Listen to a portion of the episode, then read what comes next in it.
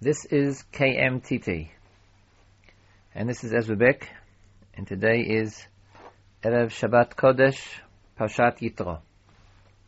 Actually, it's from Parshat Yitro that we learn that one should say Erev Shabbat Kodesh. On the pasuk Zachor et Yom Shabbat Lakatsho, the Mechilta says, "Ksheta moneh, have moneh echad b'Shabbat, sheni b'Shabbat, shlishi b'Shabbat, revi'i b'Shabbat, chamishi b'Shabbat, ve'erev Shabbat."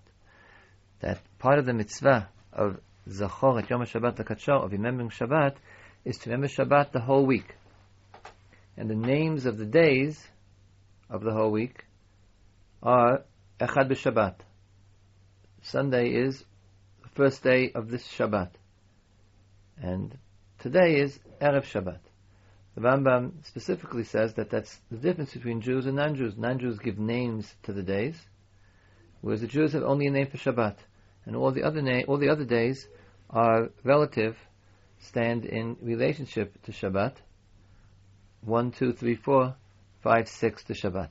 So today is Erev Shabbat Kodesh, Parshat Parshat Yitro. Today is Yutet, 19 days in Chodesh Shvat, and we will have a special Erev Shabbat program today about Parshat Yitro to help us get ready for Shabbat. The beginning of this week's Parsha, it mentions that when Yitro comes to Moshe, he brings with him Moshe's children, and it gives their names and the reasons for their names. Moshe's second son, Eliezer, is called Eliezer. Because God saved me, that's the Eliezer. That's really where the name comes from. But then there's a few extra words explaining what happened, which are not, in fact, uh, uh, put into, they don't express, they're not expressed in the name. That God saved me from the sword of Paro. Chazal explained in the beginning of Shemot it said that after Paro got angry at Moshe, heard about what Moshe had done, it says he tried to kill him. Doesn't say how. Moshe, and Moshe ran away. Vayivrach Moshe, may, uh, uh, he, he ran away and went to went to Midian. But Chazal have a longer version of that story. That it wasn't merely that Paro wanted to kill Moshe and Moshe heard about it and ran away, but in fact Moshe was caught and was about to be executed by sword. And the Midrash says that God turned Moshe's neck to stone, and the sword glanced off it. And then Moshe managed to run away. And the Yerushalmi says about this pasuk, "Vayatzileni micherev paro," shefilu cherev chada netuna al tzavaro shel adam, Hakadosh Baruch Hu matzila. That we we learn from this, we learn from the fact that Moshe gave this name, that even if a person's neck is underneath the sword, a sharp sword is placed on the neck of a person, God can still save him.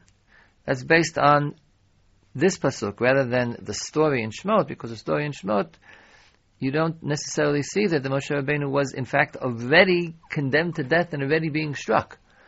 That he merely ran away, and that's more obvious. God, many people can run away, and God saves them, God helps them run away. But here Moshe Rabbeinu tells us that Vayatzileni mecherev paro, that the sword was, was over me. As Midrash says, that it actually even struck him. And nonetheless he was saved.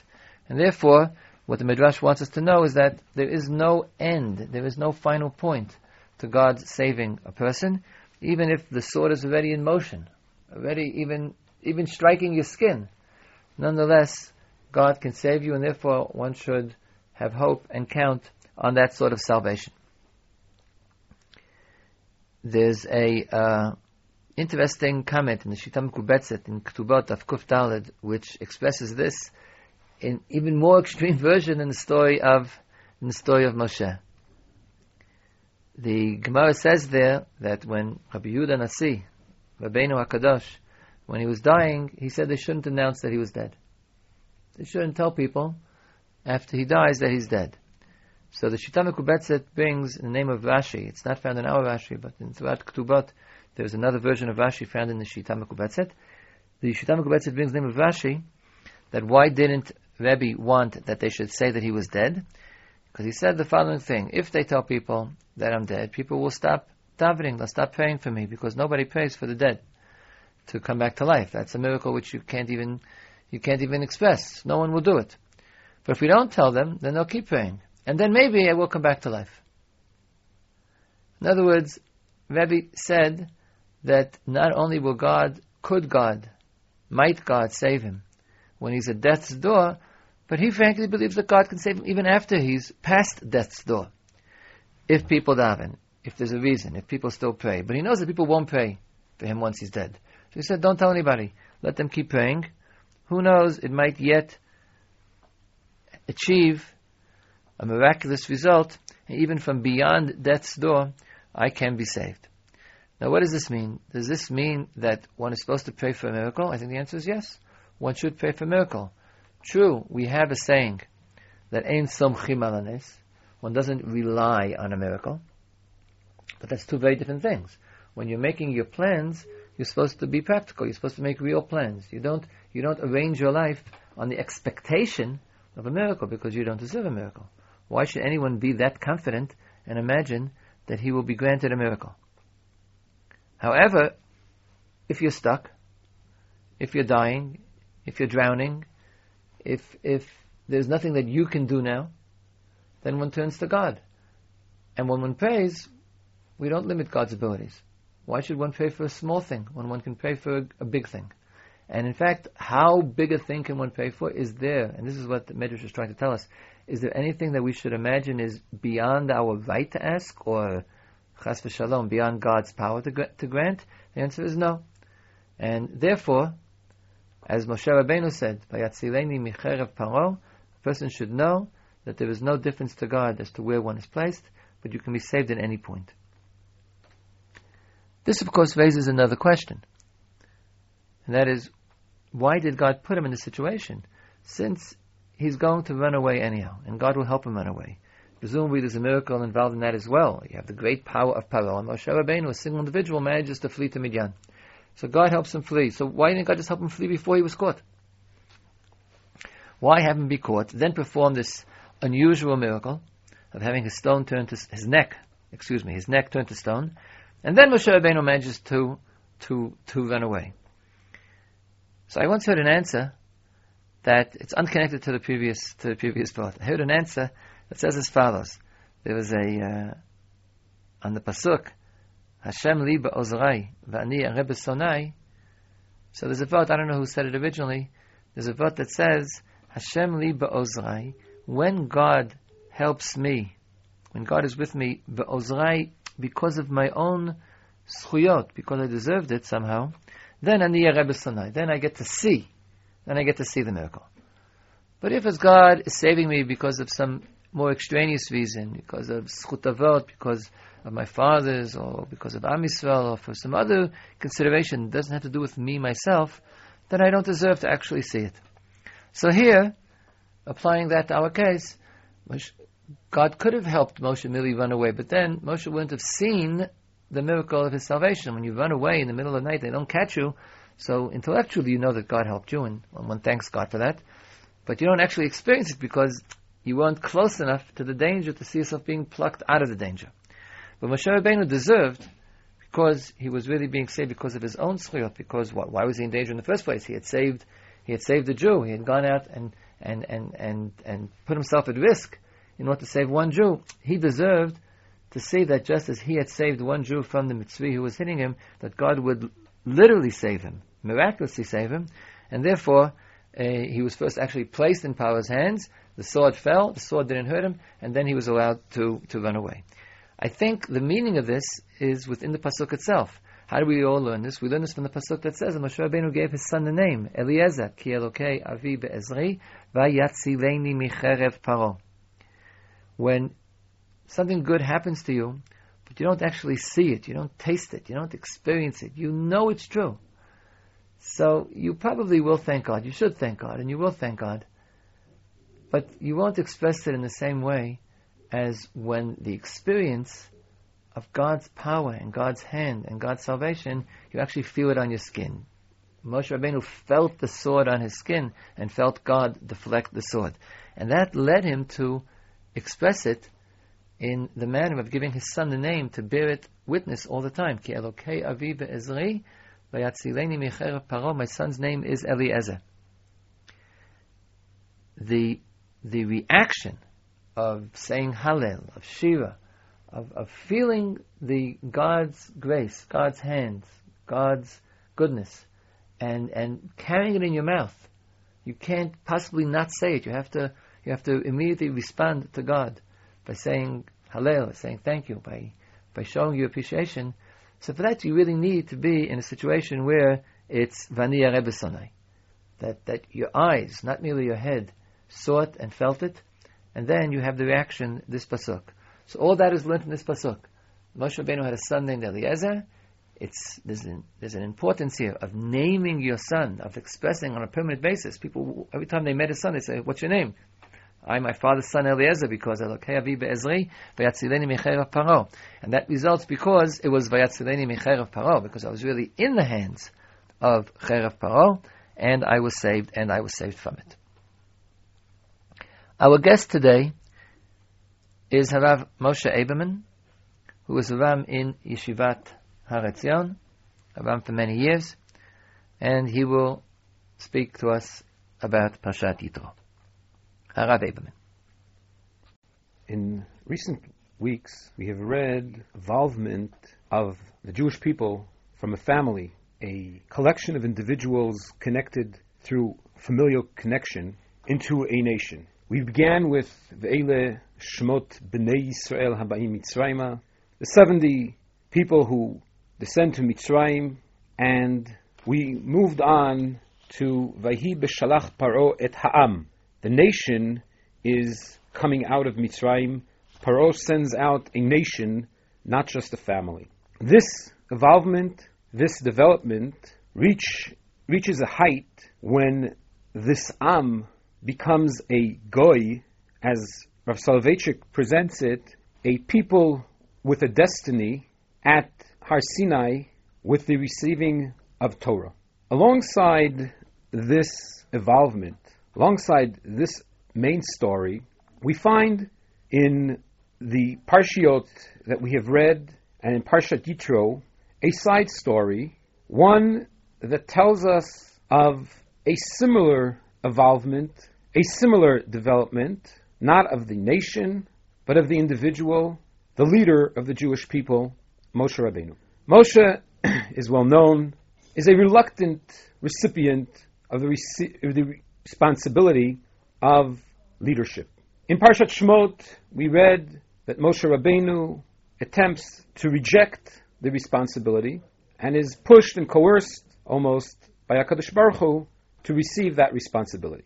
As we read on, we discover that Moshe's leadership gains confidence, gains a strength, and along with it, gains the respect of the Jewish people. In last week's parasha, in Beshalach, after the splitting of Yam Suf, we find as Yashir Moshe. Clearly, Moshe is the one who takes the initiative, but according to some commentaries, Yashir means to cause others to sing. Here, Moshe clearly acts as a leader, taking the forefront, taking initiative, and moving others in the direction which he feels they should be going in. In this week's parasha, we discover once again Moshe, along with Am Yisrael, moving forward in his leadership. While preparing for Matan Torah, the Torah tells us that Hakadosh Baruch Hu states to Moshe, "Hine anochi ba elecha be'av ha'anan ba'avur yishma ha'am bedabri imach v'gam becha ya'aminu le'olam." HaKadosh Baruch Hu says to Moshe, I will be appearing to you in a cloud for the purpose so that the people, the nation, will hear me speak to you and they will believe in you le'olam forever, eternally. The rec- receiving of Torah, the Ma'amad Har Sinai, has an effect on Moshe's position, on Moshe's leadership. The Torah tells us that Moshe is told that as a consequence of Matan Torah, Gam Becha Ya'aminu Le'olam. In you too, they will believe or trust forever. Seemingly, this promise is inconsequential. The Torah tells us that the belief in Moshe Rabbeinu was achieved already at Kriyat Yamsuf. We read, "Vayar Yisrael et hayad agdola asher asa Adonai b'Mitzrayim, vayir'u ha'am et Adonai, vayaminu ba'Adonai uveMoshe avdo." The nation sees Am Yisrael sees the great force, the hand of HaKadosh Baruch Hu, and that which he has done to Mitzrayim, and through this they see the existence, the presence of God, they also believe in Moshe, his servant. If so, what is it that Hakadosh Baruch Hu is telling Moshe Rabbeinu will occur, will come about during Matan Torah? What has changed? One possibility is to understand that there is a quantitative development. The Ibn Ezra explains that in both cases, the emuna is one that institutes within the Jewish people the belief in the principle of nevuah. Says the Ibn Ezra that since in Kriyat Yamsuf it says Vayar Yisrael, and it does not say Vayar Kol Yisrael, all of the Jewish people, therefore we can deduce that the effect was relatively limited and that only part of Klal Yisrael come to that point of belief in Nevuah as represented by Moshe Rabbeinu. What HaKadosh Baruch Hu is telling, what HaKadosh Baruch Hu is telling the, what HaKadosh Baruch Hu is telling Moshe Rabbeinu here is that the Gambecha Ya'aminu Le'olam, here not only will those who previously believed in you believe now, but Klal Yisrael, the broader public, will believe in the concept of Nevuah. The Ramban questions the Ibn Ezra on several fronts. One, applying to the aspect of the quantitative change. He says that in the same way that there it does not say Kol Yisrael, so too here all we hear is Ba'avur Yishma Ha'am, v'dabri imach, v'gam b'chaya aminu la'olam. But it does not say kulam ya'aminu. Everyone will trust, will believe in Nevuah.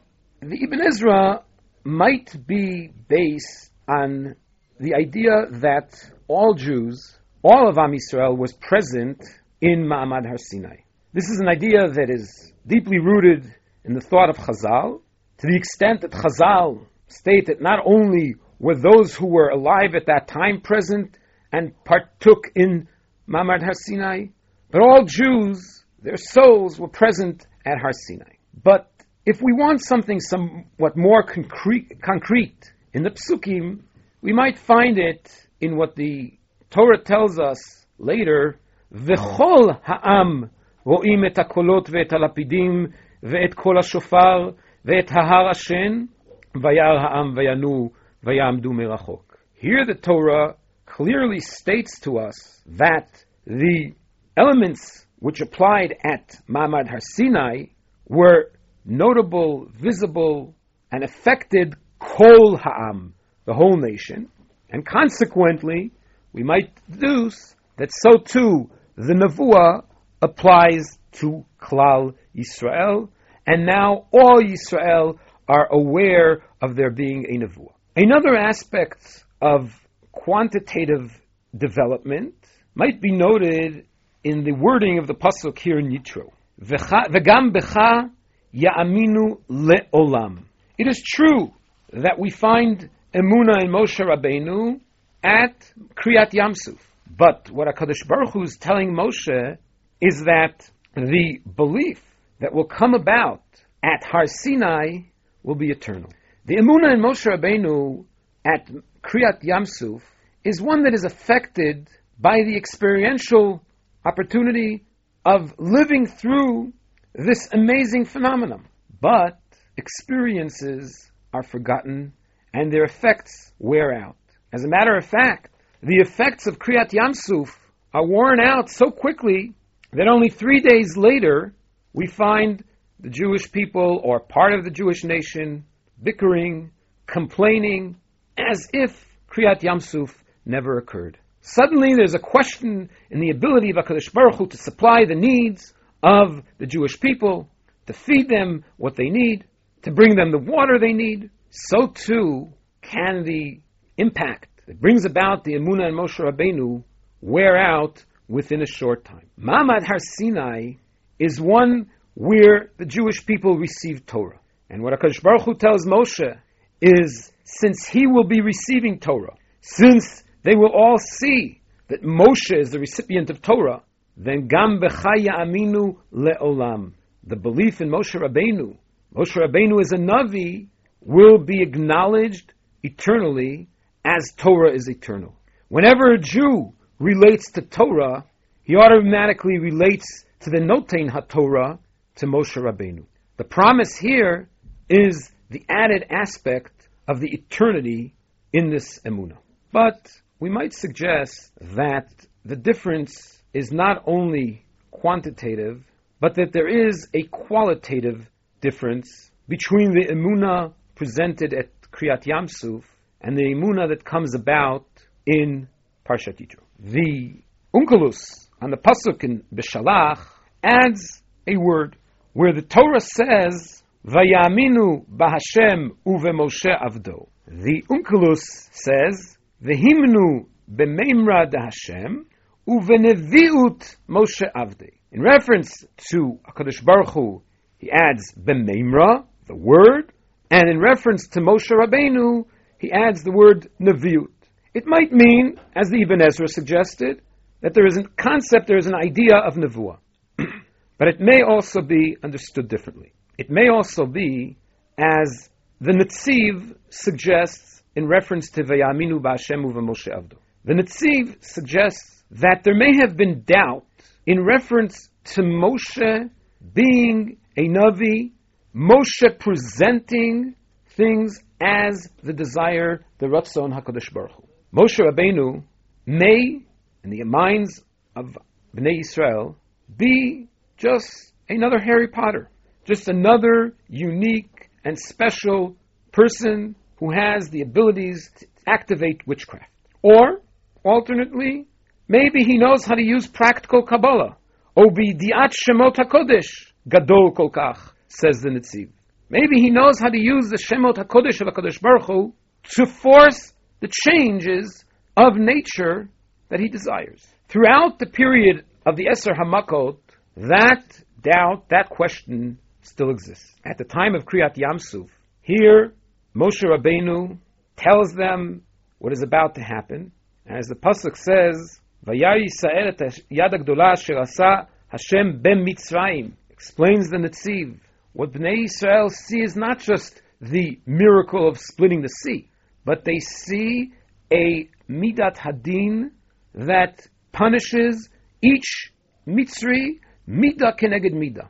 An identification of the faults of each Mitzri, the wrongdoings that they did to the Jews, and they're punished accordingly. That can only come about from Hashem. Here, the Jewish people see Moshe as the Eved, namely the Navi, who presents the Ratzon, the desire, the thoughts of HaKadosh Baruch. At Mamad Har Sinai, we take one step further. Mamad Har Sinai, we find that HaKadosh Baruch Hu says to Moshe Rabbeinu, Ba'avur yishma ha'am bedabri imach. The nation shall hear me speak to you, which is maybe a high level, but a format of nevuah. Vegam becha ya'aminu le'olam. And also in you they will believe for eternity. There is a separate element to the emuna in Moshe Rabbeinu. It's not just the typical Navi, the Navi who is the intermediary and presents the Ratzon HaKadosh Baruch Hu. There is something independent, something unique in Moshe Rabbeinu. Moshe Rabbeinu is the Notain HaTorah, the one who receives Torah from HaKadosh Baruch Hu and conveys it to the Jewish people. Torah has two elements to it. There is the Torah Shebichtav, and there is the Torah Sheba'alpeh. In Torah Shebichtav, Moshe functions in a sense as a Navi. He presents that which HaKadosh Baruch Hu has said, that which HaKadosh Baruch Hu has commanded. Yes, the status of Torah is different than other Nevuot, but Moshe acts here to some extent as a Navi. On the other hand, there's another element of Matan Torah. There's Matan Torah Sheba'al Peh. In Torah Sheba'al Peh, there is on one level the roots, the Yesodot of the word of HaKadosh Baruch Hu. Moshe is Mekabel Torah Sheba'al Peh alongside Torah Shebichtav at Ma'amad Har Sinai. And he conveys that. But Torah Sheba'al Peh, as Torah Sheba'al allows and calls for ind- individualistic input for the chidush aspect that the Talmid Chacham, that the teacher, that the Rav Moshe Rabbeinu conveys. Here, Moshe Rabbeinu is recognized and acknowledged as the Notain HaTorah, not only as almost a mechanical aspect that conveys Ritzon HaKadosh Baruch Hu to the Jewish people, but one who has his input, one who contributes his unique element. The promise to Moshe Rabbeinu is Gam Becha, in your word, in your presentation of Torah Sheba'al Peh, Ya'aminu Le'olam. The Torah Sheba'al Peh that you teach and you convey to the Jewish people will exist eternally alongside the Torah Shebichtav, alongside that which they hear me say to you, Moshe Rabbeinu. Here, Moshe Rabbeinu grows one step further. He is part and parcel of the creation of Torah. He is molding those values that will define the Jewish people eternally alongside HaKadosh Baruch Hu. You have been listening to Harav Moshe Eberman, our guest for Pashat Yitro. When Yitro comes to see Moshe, and Moshe tells him what has happened to the Jews as they left Mitzrayim, and all, all the miracles that God performed for the Jews, so the pasuk says, "Vayichad Yitro al kol tova." The pshat of Vayichad means that he was happy, he he rejoiced, but it is an unusual word, and the Gemara in Sanhedrin has two opinions as to what, as in Jewish, what this word Vayichad means. The word Chad means sharp or pointy. So the two opinions are there. Rav Amar she'evir cherev chada al b'saro. Vayichad yitro. He put something sharp on his flesh, which means that he converted. He he he circumcised himself, and he joined the Jewish people. What Rav is saying is that the appropriate reaction to hearing what, what Yitro heard, that God had saved the Jews and brought them out of Egypt and performed all these miracles, the most appropriate reaction, the one which Yitro in fact did, was not just to say it's nice, not to say thank you, not to say hallel, but to join.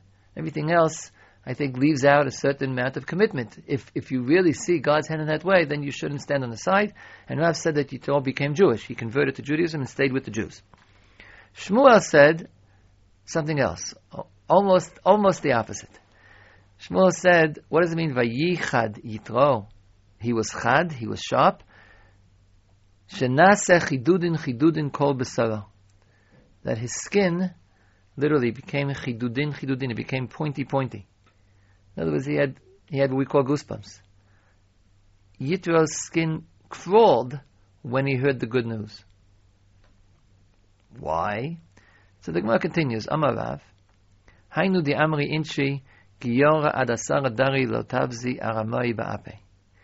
Rav said this is an example of the folk saying, something which people say, the wisdom of the people, that you should be careful not to insult a non-Jew in the presence of a convert, even for ten generations. In other words, Rav understood that Shmuel's statement, the reason why Yitro's skin crawled was because even though clearly he was happy, and he came, and the pasuk says, he said Baruch Hashem. He he immediately gives thanks to God, and expresses it in a wonderful manner. But at the same time, he had goosebumps. He he had a chill run through his body when he heard about the fact that, with all these great miracles, the result was that all these Egyptians had been killed. And Yitro could not help despite the fact that he's willingly joining in with the Jewish people and saying Baruch Hashem and coming to Moshe Rabbeinu, he could not help but feel a shudder run through his body because of some basic identification that he has with the Egyptians. Because at the best, Yitro is a Giora, he's a convert, and underneath his skin, he still has the sympathy and connection to the Egyptians who were once more his people. So I, would like to know: Is this a criticism of Yitro? I don't think so. It, wouldn't make sense for Chazal to introduce a criticism of Yitro when the Parsha is so clearly pro Yitro, and, and every other Mamar Chazal that I know of about Yitro is positive. I think there's a compliment. What, and that's why it's Hainu Inchi. The, there's a folk saying which Chazal agree with that you should realize. It's very important. And we're not criticizing all converts, but no matter where a person, no matter what a person has decided to do, you always carry a little bit from your previous life. And I think what Chazal is saying is that's the way it should be. Because you cannot uproot oneself completely. You can change your life and give it new meaning, but underneath your skin, the idea of chidudin, chidudin, that one's one's one's flesh reacts, it means it's not in your head. It's not even in your heart. It's something that's even it's even like lower or more basic. Yitro was totally committed to Hashem Elokei Israel and to the and to the justice and the future of the Jewish people. But but something underneath the skin, what is there? He wasn't upset, he wasn't sad, but he shuddered. There's a certain emotional connection which isn't broken because you've, you've changed your life around. In fact, I think what the Midrash is saying is that read the Pshat and the Drash together. Vayichad, he was happy. Vayichad, his happiness was accompanied by a subliminal crawling of the skin, of a basic identification, sympathy, and compassion for that which he once was. And that doesn't get wiped out because your head and your heart and your commitment have, have been changed.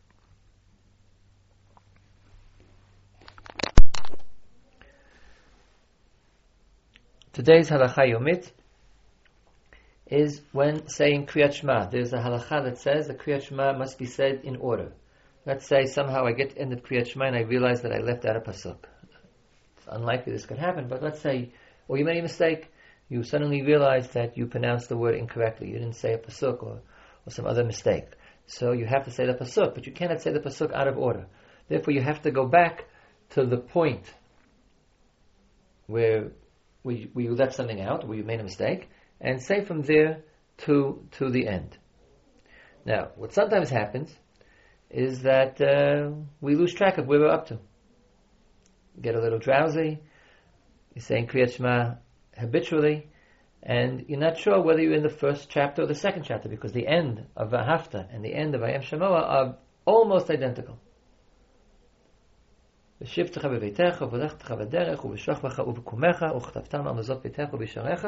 It's almost the same thing. Suppose someone has basically half fallen asleep, suddenly wakes up and he's he's in that pasuk, but he doesn't know if he said the second chapter at all.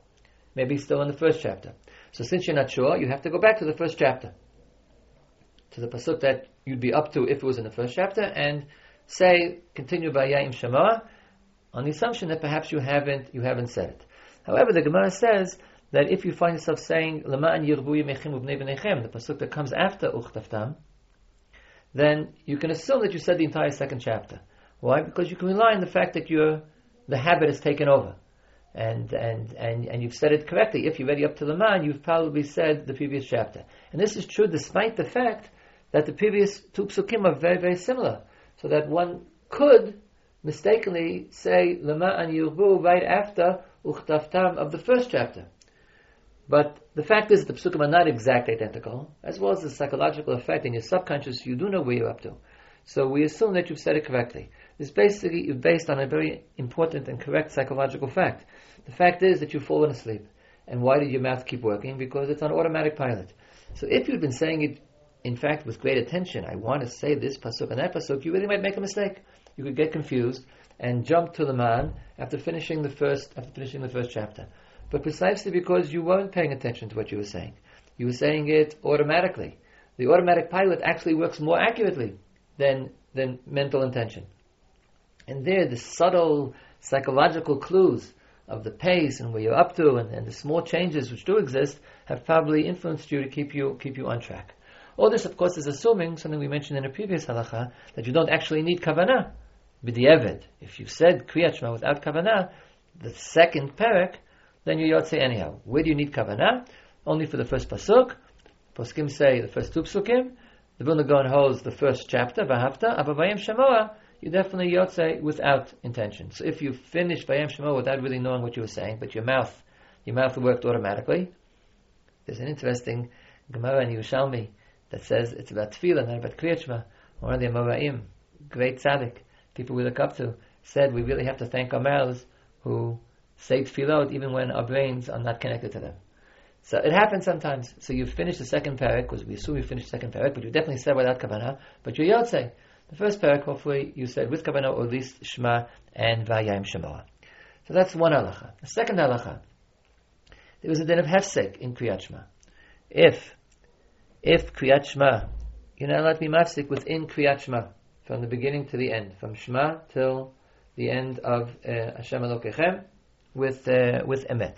A hefsek could be an interruption. You spoke, you, you did something else, but hefsek is also silence. How much silence? I mean, you pause all the time. How much silence? So the Gemara says that the amount of silence that's considered to be a hefsek is kedei ligmor et kula. The amount of time it would take you to say the entire Kriyat Shema. In other words, if I've, I've, seen it, I think I've even experienced it. Sometimes on Leil Shabbat, it's been a long week, it's a long Kriyat Shema, People sometimes fall asleep in the middle of Kriyat Shema. If you pause in the middle of Kriyat Shema for the amount of time in which you could say the entire Kriyat Shema, then that's a hefsek. And when you wake up, when the person next to you wakes you up, you have to go back to the beginning of Kriyat Shema and say it all from beginning to end in the proper order without a without a without a hefsek. Kedei kula is the amount of time it would take you on your based on your pace of davening, your pace of saying the the Kriyat Shema to say it. Some people say it faster, some people say it slower. It's not an objective amount of time. You know, I can tell you right now, the Kriyat Shema Kedei Kula is 90 seconds. It's on your, it's relative to the way you're saying it. If you said Kriyat Shema, you said the first parak, and then you fell asleep, the amount of time it would take you now, on this, on the basis of your rate in the first parak, to say the first, second, and third parak, then that's a hefsek, and you have to go back to the beginning, same halacha incidentally applies to other things where there's a problem of hefsek, like Shemon Esrei. If you pause in the middle of Shemon Esrei for one reason or another, it's obviously going to be a much longer shiur, but the amount of time it takes to say the entire Shemon Esrei is a hefsek in saying Shemon. The amount of time it takes you to say Shemon would be a hefsek for you uh, in, in your particular Shemon. Here too in Kriyat Shema, if one pauses in the middle, falls asleep, stops saying it for one reason or another, uh, has something stuck in his throat and then has a coughing attack, the amount of time of Kedei Ligmoret Kula is a hefsek which requires repeating the Kriyat Shema from the beginning to the end in one in one uh, in one saying in one in one burst of uh, of activity.